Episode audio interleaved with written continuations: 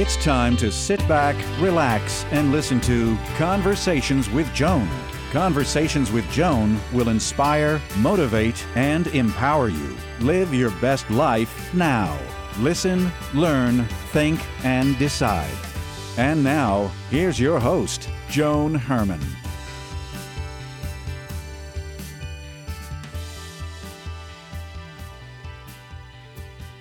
Welcome to Change Your Attitude, Change Your Lives Conversations with Joan. I'm Joan Herman. Thanks for tuning in. With today's technology, we are more connected than ever before, and yet it has been reported that social isolation is a growing epidemic in the United States. The number of Americans with no close friends has tripled since 1985, and more Americans are living alone, particularly people over 60. As it turns out, we can have hundreds of friends on social media without having any meaningful friendships. Joining us today to talk about how we can break through our isolation and build community is Val Walker, a rehabilitation consultant and contributing blogger for Psychology Today. Val is the author of 400 Friends and No One to Call.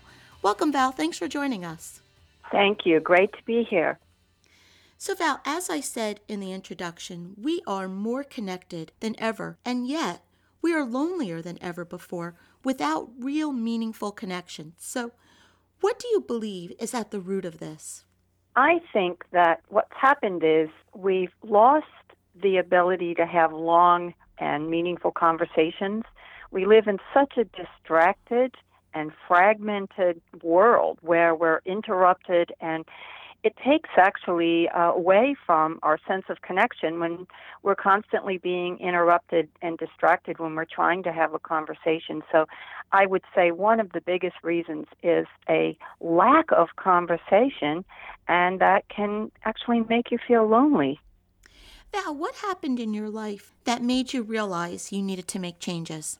Yes, there was a big, I would say, life changing experience back in June of 2012, I had a hysterectomy. And before I went in for surgery, I'd lined up a few very trusted friends to help me out. I didn't have family around, so um, I counted on them, and I had we had helped each other out for years, by the way. So I was shocked when I woke up the following morning in my hospital bed. I had the IVs around me. I was groggy and sore, and I get a text message. Shocking. I looked at it and found out that my friend could not show up. She had a family emergency and a lot of other things just I couldn't reach out to anyone. I was totally stranded and um long story made short the hospital discharged me at 3 that afternoon. Uh I sat in the lobby and had no one I could reach. Uh, I felt very abandoned, very afraid. Uh, I couldn't believe that I had, I knew so many people, but I couldn't find anybody to help me out. Mm-hmm. Uh, I was very ashamed. So, Val, one of the interesting things that I've learned in my life is that I'm the connector. If I don't initiate activities, they don't happen. And people will often say to me that they think I'm too busy or they don't want to bother me. So, why do you think that that's the case? Why are there some people like me that are the initiators and others who don't think to do it? Oh, I could answer that because I used to be one of the people who was afraid to initiate. I was introverted, and I really had thought, well, people are sort of supposed to somehow pick up on these cues, but they don't always. So, what I learned from my experience of having no one show up at the hospital, and this came upon me through my sense of compassion, the way I got the message, I had to be proactive and reach out and be like an advocate for myself. Bottom line was my self compassion for my sense of loneliness and shame, for feeling like I lacked support. You see, I felt so bad about myself. Did I do something wrong? Why did these people not show up? Was I not such a good friend? Were they not such good friends? So, what I needed to do was I reminded myself, golly, Val, you've been a counselor. You're a rehabilitation counselor. You've worked with people who are far lonelier and more isolated than you for 20 years. What did you do for them? Well, first of all, you advocated for them, you spoke up for them, you taught them to self advocate, you taught them to ask for help, and you taught them mostly to learn how to find the right kinds of people who could respond. So, bottom line, Joan, is I learned to do that for myself. I finally, that was my wake up call. Val, you're great at doing it for other people. Now you've got to do it for yourself. And please stop feeling ashamed that your friends didn't show up when you needed them most. So I did turn it around, Joan, and that's what made me want to write a book about this. I realized it had to come from within to reach out, and that when you give support, you might actually get support. It goes both ways. so there's nothing for a person to feel bad about because that is the first question when you're left alone. You automatically think, What did I do wrong? Yes. And there's stigma in our society that if people don't show up, you must have done something wrong. There's enormous stigma about being without support. Oh my gosh, my family's not around. Oh, I don't have a spouse. I don't have this person or I don't have that. Who can I count on? And uh, I find that when you truly accept your situation with love and a great sense of compassion. I keep using that word, but it really is compassion in action will help you activate getting out there and saying, I'm going to start building a network of support. Okay, so many people are living alone today than ever before, either by choice or events out of their control. And you keep talking about the importance of building relationships and reaching out. So, wearing your counselor hat, can you help us build those deep, meaningful relationships. What are some of the ways that you can do that? Thanks for asking that. You know, I spend a great part of my book examining the most, I would say, successful and evidence based ways of building support. So I'm happy to outline a few of the most important ways. Well, first of all, start with building support by looking at people who might be isolated by the same thing you are. Finding a support group or people who have the same issues in common. In my case, I had colitis, uh, a serious inflammatory bowel disease, and I found support by going to a support group. And by the way, people with colitis can be very isolated socially too because of the flare ups when you're connecting with people. So I found great camaraderie and support by reaching out to a support group. We can even do that now during the coronavirus pandemic, by the way, by finding support groups. There are plenty we can build even virtually. So that's one way to build community is actually finding people who have the same things that they're isolated by as you. And believe it or not, the things that isolate you can become ways to unite you with other people. So that's number one. Number two is through actually volunteering and reaching out. When you help out, you feel less helpless and you feel less lonely. So turning your sense of, of reaching out into action and volunteering is a wonderful way to gradually build relationships with people and build friendships the beauty of volunteering is it can be a regular way to connect with people and you're sharing a sense of mission and purpose together. So I highly recommend volunteering. Even now during the virus, we can find ways to help out in our community one way or another. There are remote ways to volunteer um, too. So volunteering is huge for helping us build networks. Um, it's like investing in your wider community to offer your service and interest in others. So that's number two. That's huge. And number three is through learning your interest in things, uh, taking courses, joining with others and sharing your common passions and interests and learning together. And that includes study groups and quests for knowledge. It's wonderful to have study buddies or meet classmates or people. You can build personal friendships, you know, through a common uh, study. So I would say those top three are the most important. Now, what we're going through right now, you mentioned the coronavirus a few times in that answer. And while there are so many challenges that we are experiencing, could this be a blessing in disguise? Could this be an opportunity for us to build deep, meaningful relationships? I absolutely see that happening. I I think that is exactly what's happening. We're having an opportunity to have longer, more heartfelt conversations, even what we used to call heart to heart. I see that. And it's as if we're reaching out to each other because we feel a lot of grief and anxiety and uncertainty. So, yes, I think in many respects it's bringing the best out of each other.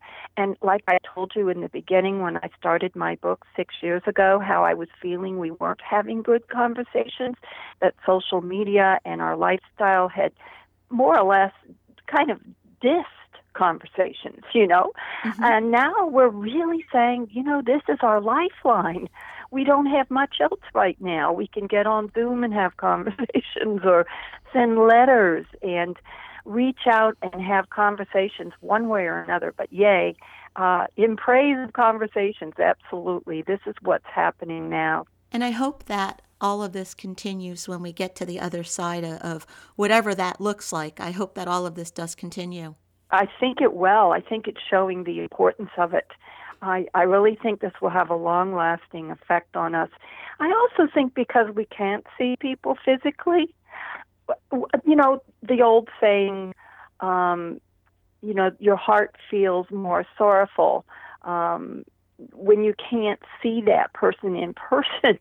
and I mm-hmm. think it makes us kind of feel even more love for each other because we're both sort of we're all of us feeling so helpless in a way that it makes us love each other even more. I know that sounds a little rosy, but mm-hmm. I feel a kind of tenderness, especially for friends that maybe even more isolated than myself or even family members, long lost family members I'm reaching out to now that I haven't talked to in years, cousins across the country, you know, your so called long lost cousins. Mm-hmm. There are a lot of people out there who would love to hear from you. So I found great, very tender uh, kind of reunions with people, uh, whether it's just a phone call or through Zoom. I'm I'm reconnecting, and it's like rediscovering. I've got all these people in my life I had forgotten about. So Val, when we try to build these meaningful relationships, a lot of times we're we're searching for that perfect that, that that person that we believe to be that perfect match. But you know, there's that saying, opposites attract. Is it good idea in the long term to build these types of relationships with people that are very different, or should we be looking for people that are more like us? Well, my answer, and I've found this to be true, and I also want to say I've done research on this and I profiled 15 people who also found to be true what we need to do is both. We not only foster good relationships with those close to us and strengthen those, by reaching out. But also, it's really important to get out of this mindset, and I'm pretty much an advocate of this get out of the mindset that you just have a tribe or that you're just only going to belong to people who think like you and build that tribe. I believe we need both. We, yes, we need a tribe of folks who think like us and can we can kind of chime in with each other and bolster each other's confidence. But boy, do we also need to break out of thinking of just a tribe. There is a wider community and I have found, even with people who are politically or spiritually really different than me, some of them have come through as some of my best friends. I kid you not. They have stepped up and helped me out when I've been in a pickle. And I've done that for them when they're in a pickle. So one woman helped me move uh, one time when I was strapped and I needed help moving my stuff out of an apartment.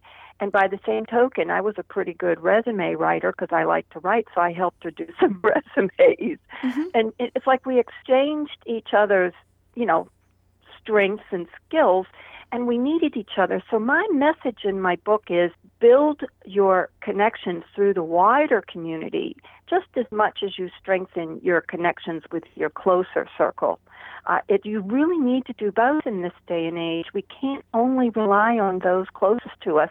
As I told you my story about being stranded in the hospital, it's because I was over reliant on just a couple of friends.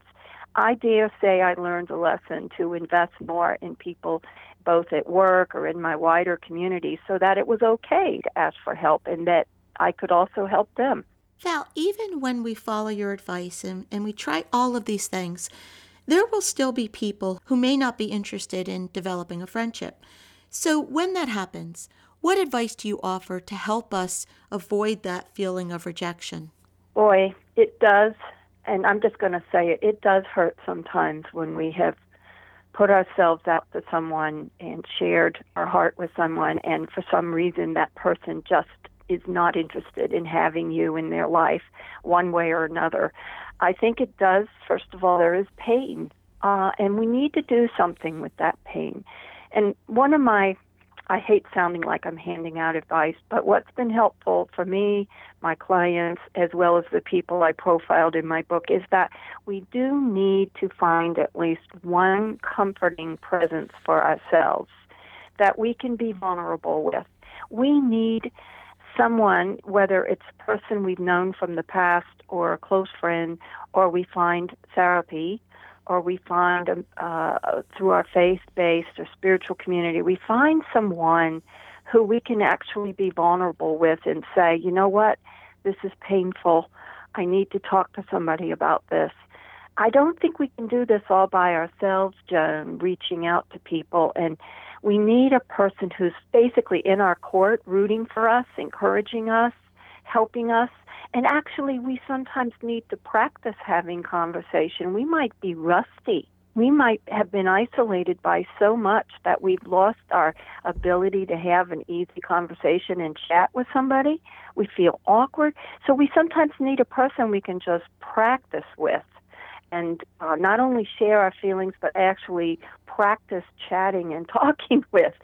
So um, some people are going to need that um, and maybe they'll feel stronger about reaching out and trying a group when they have at least one person they've built up some confidence and been able to work through it. The book is 400 Friends and No One to Call Breaking Through Isolation and Building Community.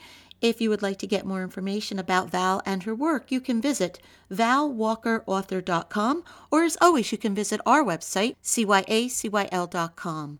Val, in our final moments, what's the takeaway? Takeaway is giving and receiving. That funny enough, when we reach out, we don't have to be at our best. We don't have to have it all together to reach out and be there for someone, just listening, just caring, uh, showing up for people. That there's enormous reward in doing that. And sometimes when you reach out and help, you might even get some support. And during this time of grief and anxiety, as well as social distancing, uh, please don't shy away. Keep reaching out. You might be surprised just how much uh, you feel better by just connecting with someone. Val, thank you so much for joining us. Thank you so much. This is Conversations with Joan. Until next time, thanks for tuning in.